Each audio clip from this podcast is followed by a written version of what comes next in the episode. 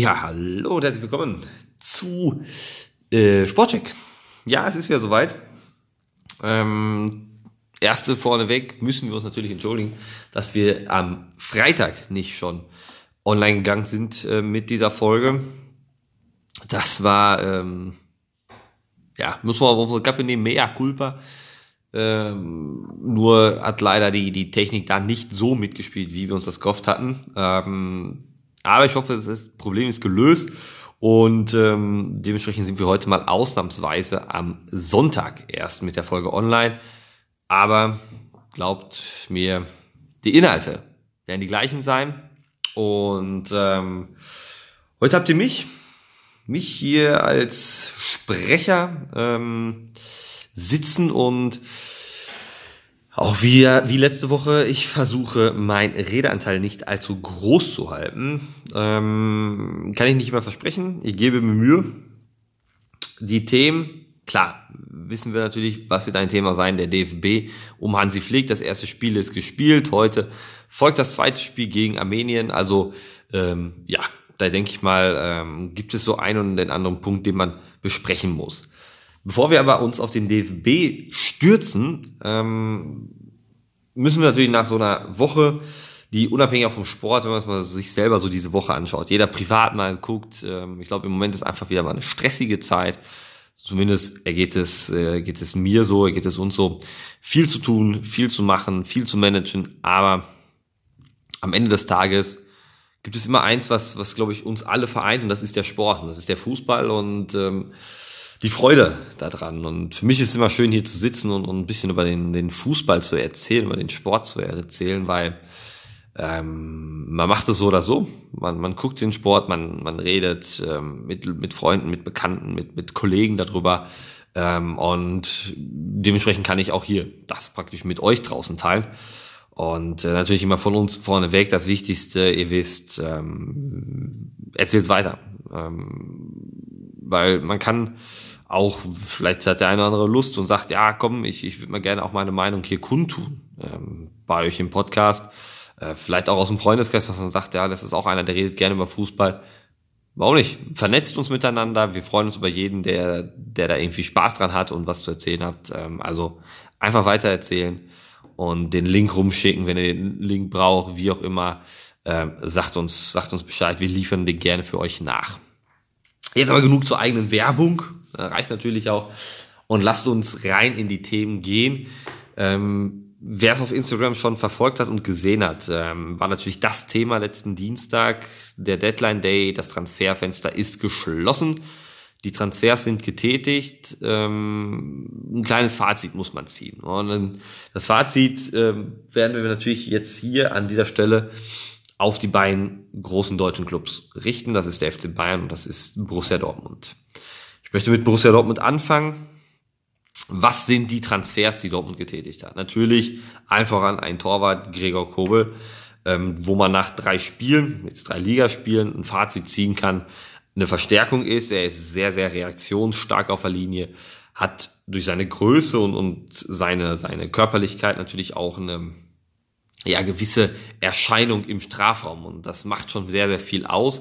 Plus, dass es einer ist, der tatsächlich es schafft, einen Abstoß ähm, dahin zu bringen, wo er hin soll. So, das ist, wenn man es überlegt, auch nicht immer so der Fall gewesen bei den Dortmunder Torhütern in der Vergangenheit.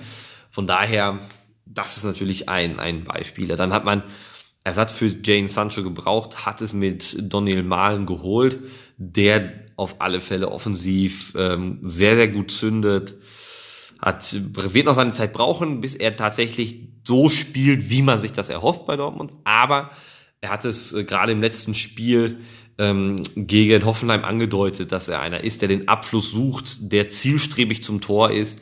Und das braucht man mit, mit Erling Haaland zusammen vorne. Ist das, glaube ich, eine sehr, sehr gute Kombination, die man da hat. Ähm, jetzt noch Marin Pongacic geholt. Da muss man einfach abwarten bei dem Spieler. Potenzial hat er definitiv, ähm, wird aber sich halt zeigen müssen, ist er in der Lage, sie dann auch tatsächlich so zu zünden auf dem Platz, dass er ähm, dem Dortmunder Spiel weiterhilft und auch den Ansprüchen der Dortmunder genügt. Das da weiß ich noch nicht. Da bin ich jetzt erstmal noch, noch nicht ähm, hundertprozentig sicher, aber er ist zumindest eine defensive Verstärkung. Fazit auf Dortmunder Seite, ich gebe dem Ganzen eine 2 Minus. Warum gebe ich dem Ganzen eine 2 Minus? Ähm, sagt mit Malen und, und Kobel absolut Wunschspieler geholt, gute Spieler geholt, die dem Dortmunder Spiel weiterhin. Mit Pongacic jemanden geholt, der Potenzial hat, aber jetzt auch in den letzten Jahren bei Wolfsburg nicht immer äh, der der Stammspieler war und dementsprechend bin ich bei der Sache bei diesem Transfer noch vorsichtig, äh, dass er den Ansprüchen genügt. Und man hatte natürlich gerade in der Defensive andere Spieler an Angel. Man hatte für die linke Seite und, und in Verteidigung einen Marcel Halstenberg. Man hatte gerade zum Ende hin mit Diogo Dalot von, von Menu ähm, einen talentierten Portugiesen als Rechtsverteidiger an der Angel. Das ist nicht immer in Dortmund gescheitert ist, das ist klar, aber äh, man hat es nicht geklappt. Und das muss man natürlich auch berücksichtigen. Genauso wie vorne in Callum Hudson-Odoi im Gespräch war und dass am Ende kein Callum Hudson-Odoi geworden ist. Also es sind Transfers, die muss man halt einfach im, im Blick haben. Ähm, oder gescheiterte Transfers, die man da im Blick haben muss. Und ähm, gerade auf der Abgabenseite, viele Spieler sollten weg. Nico Schulz war immer, er ist seit Jahren ein Dauerverkaufskandidat.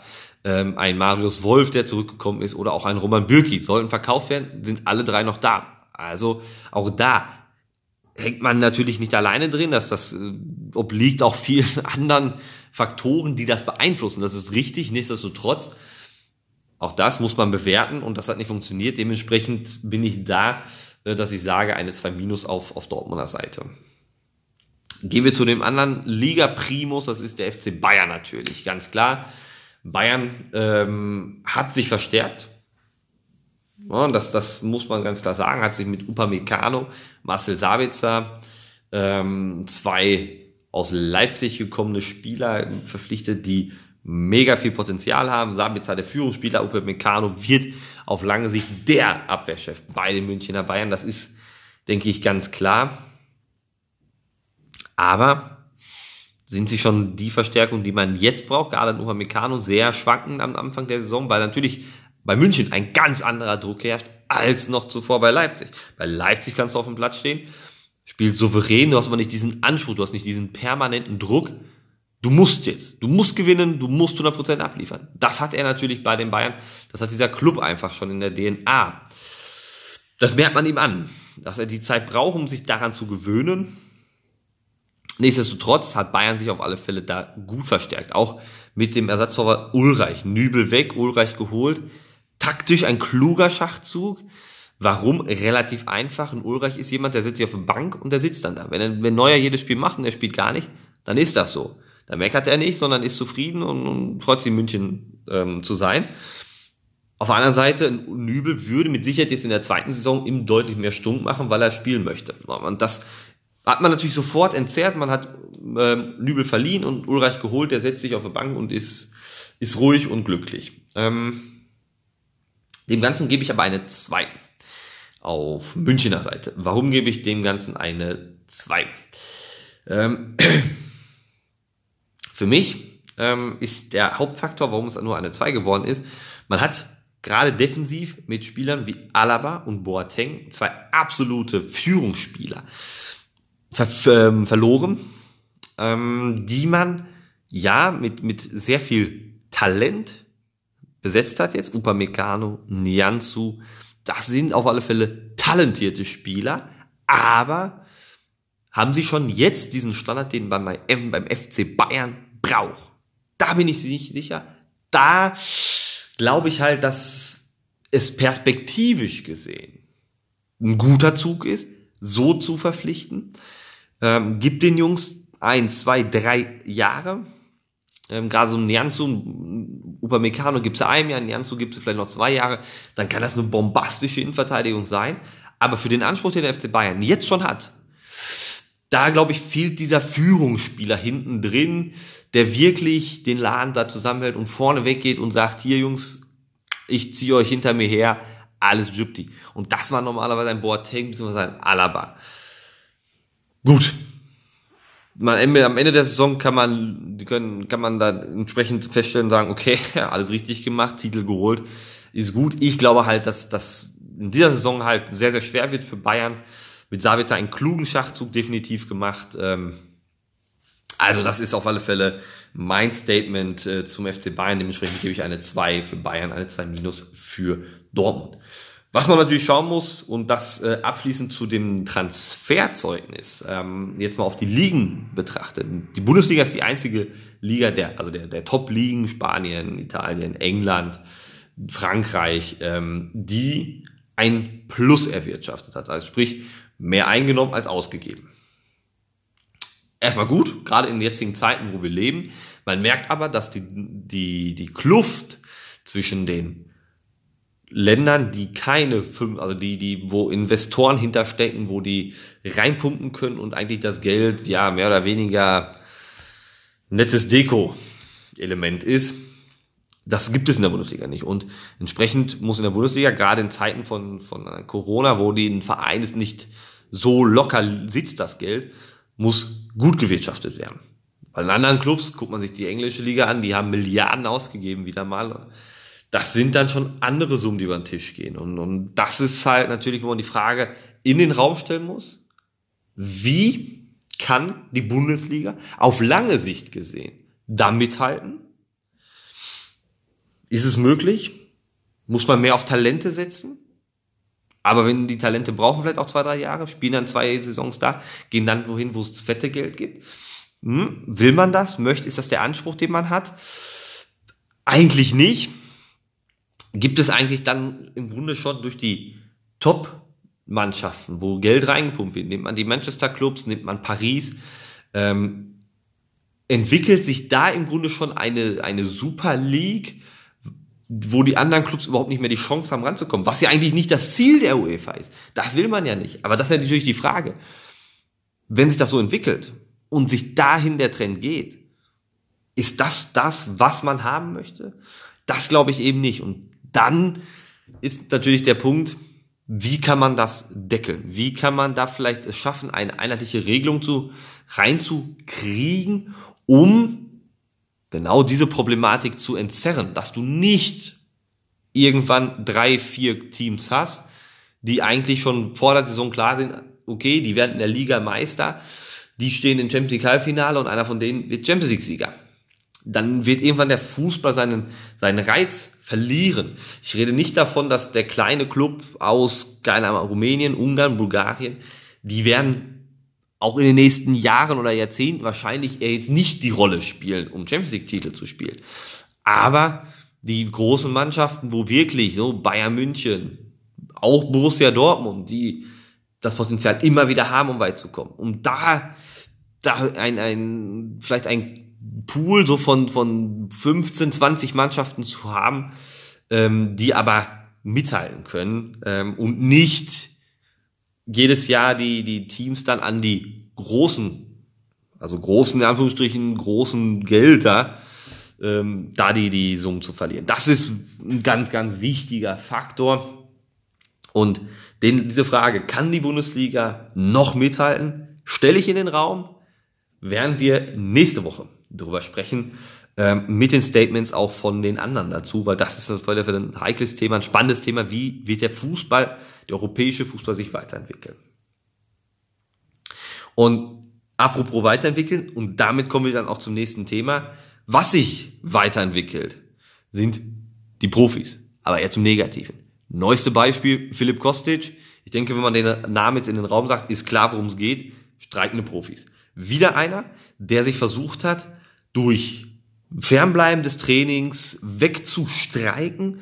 Die letzten Beispiele waren ein Beispiel in Usman Dembele bei Borussia Dortmund, auch ein Pierre-Emerick Aubameyang bei Borussia Dortmund, die sich dann durch negatives Verhalten auffällig geworden sind und somit dann zum anderen Club gestreikt haben. Frankfurt, und da ziehe ich meinen Hut vor, hat gesagt, nö, wir haben eine Summe, du kannst gehen, wenn ein Club diese Summe X auf den Tisch legt. Wenn diese Summe nicht auf dem Tisch liegt, gehst du nicht. Da war das Thema durch für die Frankfurter. Es hat keiner gemacht. Lazio sagt am Ende, ja, wir haben es doch gemacht, ja, Fax, ne, euer Problem, haben die Frankfurter an den, an den Pranger gestellt. Ich glaube eher, da ist nichts gekommen. Sie haben sich jetzt aber vor dem Profi, vor Kostic halt natürlich auch nicht sagen wollen, ja, wir wollten jetzt nicht mehr zahlen. Ähm, ich finde es gut. So, Punkt. Brauchen wir nichts zu sagen. Ich finde es gut, dass es einen Club gibt, der sagt, nö. Ja, natürlich können wir das Geld, was du uns einbringen würdest, gut gebrauchen. Auch vielleicht, um andere Transfers zu tätigen. Aber du bist unser Spieler. Und wir sagen, das ist die Summe, die wir haben wollen. Und entweder zahlt uns ein Club diese Summe oder nicht. Und wenn keiner diese Summe zahlt, wechselst du nicht. Dann ist das Thema erledigt. So. Und es hat keiner gezahlt. Und dann ist das Thema durch. Finde ich richtig, denn am Ende hast du einen gültigen Vertrag unterschrieben. Du hast als Profi hast du deine Unterschrift drunter gesetzt, gesagt, vier Jahre, fünf Jahre, was auch immer, bleibe ich hier. So. Und wenn ich dann wechseln möchte, ist das legitim. Ist wie auf der Arbeitswelt so. Man hat einen Vertrag unterschrieben, auch ich habe einen Vertrag unterschrieben. Jeder hat einen Vertrag mal unterschrieben. Und wenn ich dann selber für mich das Bedürfnis habe zu sagen, ich möchte wechseln, ich möchte einen neuen Club haben, einen neuen Arbeitgeber haben, ist das legitim. Und dann kann ich einen suchen und wenn einer sagt, pass auf, wir möchten dich gerne haben, und dann verhandelt man das mit dem alten Arbeitgeber und der sagt, jo, pass auf, kannst du gerne übernehmen, aber für die Summe, die ist er uns schon wert. So. Und dann kann ich nicht sagen, ja, dann komme ich jetzt einfach nicht mehr, bis ihr mich gehen lasst. Nein, ich habe einen gültigen Vertrag unterschrieben, damit muss ich leben. Wenn ich vorher vielleicht sage, ja, nee, in drei Jahren, dann unterschreibe ich einen kürzeren Vertrag, dann muss ich den vorher anders aushandeln. Und dann nicht anfangen, ja, mi, mi, mi, mi, mi. Weil, wenn man jetzt mal Kostic guckt, und das war bei Usman Dembele in Dortmund ganz genauso. Ganz genauso. Groß gemacht hat ihn dieser Club. Kostic war auf dem absteigenden Ast, ist nach Frankfurt gekommen und auf einmal hat er gezündet. Ein Nico Kovac hat ihn hingekriegt, ein, dann ein Adi Hütte hat ihn weitergeformt und er hat funktioniert. Er ist ein gestandener Bundesliga-Profi geworden, der absolut Top-Niveau gespielt hat. So, wäre er damals nicht nach Frankfurt gekommen, hätte den Bovic nicht nach Frankfurt geholt, dann hätte der auch nicht jetzt irgendwo in Italien oder sonst wo im Gespräch äh, wären die da im Gespräch gewesen. Und das verstehe ich da nicht, dass man so wenig Respekt vor seinem Club hat. Ich hoffe, dass sich an Frankfurt mehr Vereine ein Beispiel nehmen und mal endlich zeigen, der Spieler steht nicht über dem Verein, sondern der Verein steht über dem Spieler. Es gibt auch die Negativbeispiele. Also man muss auch mal gucken, klar, ähnliche Beispiel Mbappé, der hat sich jetzt nicht weggestreicht. Paris hat mal gesagt, wir wollen die Summe haben. Wenn wir aber in Bereiche sind, wo wir vielleicht von 180, 190 Millionen reden, dann anderes Thema. Das äh, kommt in die erste Frage mit rein, kann die Bundesliga noch mithalten? Da reden wir dann auch nächste Woche mal über solche Summen.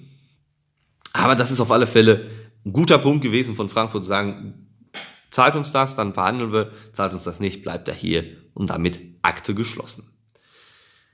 Und der nächste Club, über den wir noch reden müssen aus der Bundesliga, ist der neue Club von Freddy Bobic, die Hertha. Big City Club ist Big Chaos Club. Ähm, von Ambitionen europäische Plätze. Das ist das Ziel der Hertha. Da soll es hingehen. Ähm, und man hat nach drei Spielen null Punkte. Das heißt, die Realität ist auf alle Fälle ganz woanders. Hertha BSC hat Millionen von Lars Windhorst gekriegt, hat sie hunderte Millionen bekommen, hat sie rein investiert und steht einfach als schlechtestes Team da. Und da stellt man dann wieder fest, am Ende schießt Geld auch keine Tore. Am Ende hilft dir so viel Geld, du kannst unfassbar viel Geld haben, du kannst Milliarden haben. Wenn du was falsch investierst, falsch rein investierst in einen Kader, dann funktioniert da auch mit dem meisten Geld nichts. Und das ist das Problem bei der Hertha. Man hat sich mit Bobic erhofft, dass es besser wird. Ich kann mir vorstellen, dass es mit Freddy Bobic, er hat es in Frankfurt ja bewiesen, besser werden kann. Es gibt nur am Ende einen Unterschied zwischen Frankfurt und der Hertha. Und das sind die eigenen Ansprüche, die, das eigene Denken. Hertha träumt davon, europäisch zu spielen. Ist ja auch legitim, ist ja in Ordnung. Sie sehen sich aber auch schon jetzt so, dass sie sagen, ja natürlich, wir müssen europäisch spielen. Nächstes Jahr muss mindestens Platz 6 her. Ja, aber du musst ja gucken, von wo du kommst. Du, du hast letztes Jahr mit Hängen und Würgen irgendwie die Klasse gehalten. Fängst jetzt mit Bobic den Umbruch an, dass er ein Team formen soll. Aber er soll das Team sofort so formen, dass es nächstes Jahr europäisch spielen kann. Und da muss man dann halt auch mal sich mal selbst an die Nase packen und dann sagen, okay, lass uns doch sukzessive steigen. Investier ein bisschen Geld. hol Talente. Ja, dann holst du vielleicht, du kannst auch ein, zwei gute Spieler dazu holen, die vielleicht schon ein bisschen geleistet haben. Aber du musst dich heranfahren. Du kriegst jetzt nicht als Hertha BSC die geilsten Spieler. Du kriegst kein Mbappé, du kriegst kein Messi. Weil der Club viel, viel zu uninteressant noch ist. Forme den Verein. Es funktioniert nicht, dass du von heute auf morgen, zack, machst du klack, Team steht. Nein, klappt nicht. Sondern du musst sukzessive dieses Team wachsen lassen. Immer ein bisschen weiter. Und der nächste Schritt. Und der nächste Schritt. Und so kommst du dann gesund da oben rein in die Bereiche, wo du hin möchtest. Aber diese Ansprüche, die der Club hat, das sind die falschen. Und das ist auch anderen Clubs schon zum Verhängnis geworden. Hamburger SV, FC Schalke 04. Ansprüche waren ganz weit oben. Der Kader und die Struktur im Verein hat es aber nicht hergegeben. Nur dadurch, dass die Ansprüche so groß waren und der Druck auf dem Kader und auf dem Trainer so unfassbar hoch immer gehalten wurde, weil man sagt, hey, also da müssen wir eigentlich von, wir reden ein Team von Europa. Bremen, das gleiche. So. Aber dann stellt man fest, uh, scheiße. Es funktioniert ja gar nicht. Und auf einmal hängst du unten drin und kommst nicht mehr raus und weißt nicht, wie du es retten sollst. Und dann werden Kurzschlussreaktion, Trainer feuern, Vorstand entlassen, das entlassen, das entlassen, das entlassen, da neu holen. Klappt auch nicht, wieder wechseln. Ach scheiße, noch mehr Chaos. Und am Ende stehst du vorm Scherbenhaufen und steigst ab. So, cool. Und viele Fragezeichen ist einfach um diesen Club herum. Es ist ein schlechtes Zeichen, wo man schon merkt, was in diesem Verein kaputt ist, dass ein Trainer, Paradei, absoluter Berliner, Hertha, der hat dieses Hertha-Blut hat er. Der hat, war Spieler, war Trainer, hat diesen Verein über Jahre als Trainer vorangetrieben, wurde dann nicht ganz charmant abgesägt, in die Jugend zurückgetan, hat er aber auch mitgemacht. Weil man gesagt hat, er hat nicht diese Ausstrahlung, die man haben möchte als Big City Club. Auch da merkt man schon, bisschen verwirrt die Leute da. So, hat man dann Paldada jetzt wieder zurückgeholt letztes Jahr als Feuerwehrmann, hat es geschafft zu retten. Jetzt aber schon, dass er sich nach drei Spielen hinstellt, null Punkte und nach dem 0 zu 5 in München sagt, ja, also Paldada, Pal ist nicht der, ne, der die Strahlung hat, Ausstrahlung hat und es ist für ihn okay, dann wird er wieder U16-Trainer. Also im Grunde schon seinen Rücktritt anbietet. Dann ein Bubic auf den Palmen bringt und sagt, das ist doch jetzt nicht sein Ernst, der kann sich doch nicht dahinstellen. Hat man jetzt wohl handintern besprochen, ja, was sollen sie anders sagen? Aber da merkt man doch schon, wie kaputt die Strukturen bei der Hertha sind. Und dann muss man einfach sagen, okay, ist das das, was man will? Ich glaube halt nicht.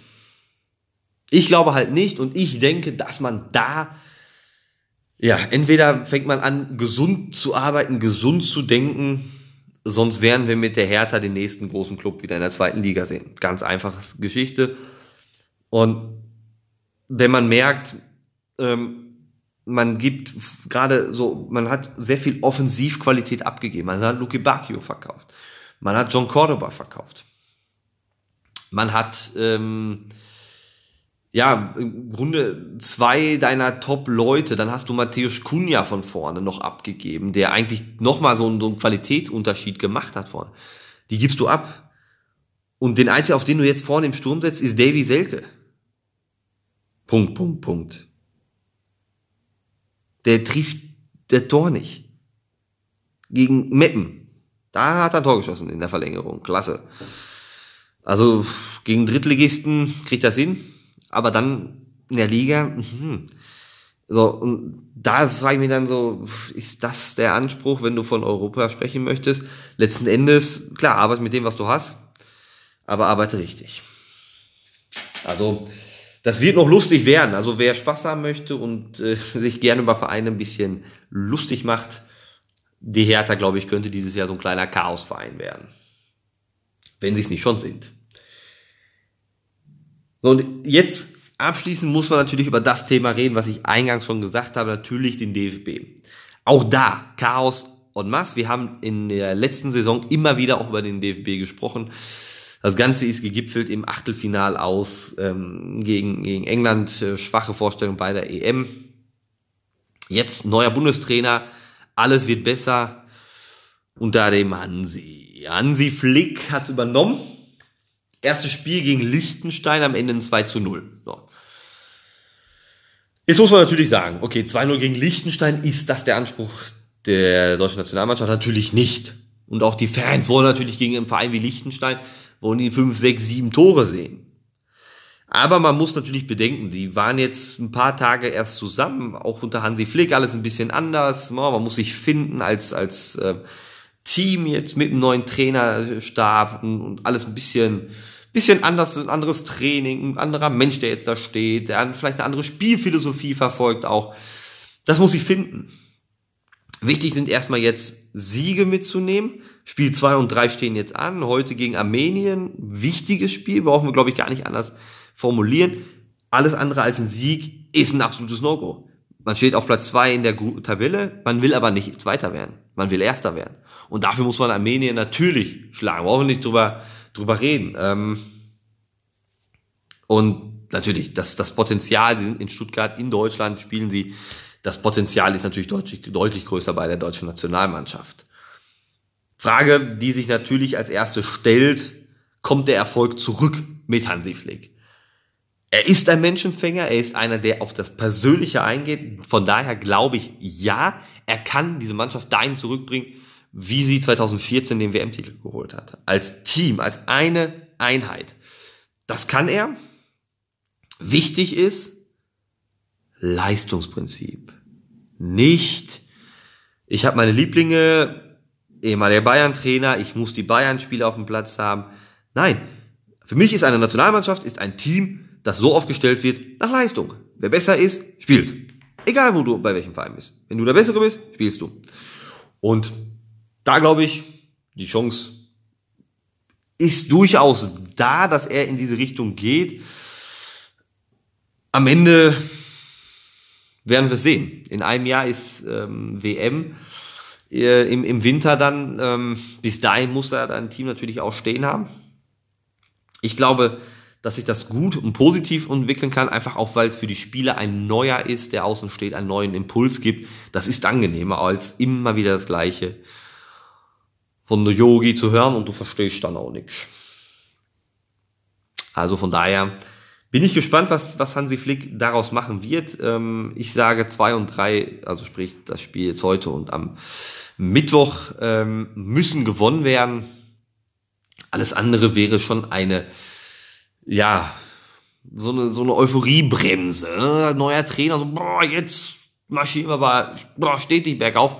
Da darfst du dir jetzt keinen Stolperer erlauben, weil die Gegner jetzt auch nicht so sind, dass du sagst, uh, Mensch, da muss aber zittern vor. Also da musst du als deutsche Nationalmannschaft schon Vollgas und äh, ja aus drei Spielen neun Punkte mitnehmen. Brauchen wir nicht drüber, drüber diskutieren. Ähm, man wird natürlich nächste Woche bei der neuen Folge Sportcheck, Fußball Freitag, werden wir natürlich nochmal auch ein Revue passieren lassen, wie sind diese Spiele verlaufen und, und wie hat sich es entwickelt, dass man sagen kann, okay, in welche Richtung kann es mit Blick auf die WM 22 gehen? Was muss sich ändern noch? Was muss sich tun beim, beim DFB? Ein Gedankenanschluss möchte ich euch auch noch abschließend auf den Weg geben und dann, versprochen, bin ich fertig. Und ihr habt es endlich geschafft und müsst nicht mehr äh, mich hier labern hören. Ähm, fehlt dem DFB der klassische Neuner? Wir haben vorne Potenzial. Havertz, Gnabry, Werner, Sané, Reus. Aber haben keinen Mittelstürmer, der mal einen Ball festmachen kann, der ein Tor schießen kann, aus der Drehung, zack, Kopfball, Flanke, wie auch immer. Dieser Spieler fehlt. Und um euch die Frage die werden wir nächste Woche auch nochmal besprechen. Fehlt ein Mittelstürmer. Denkt an die Vereine, denkt an den FC Bayern, denkt an RB Leipzig, denkt an Borussia Dortmund.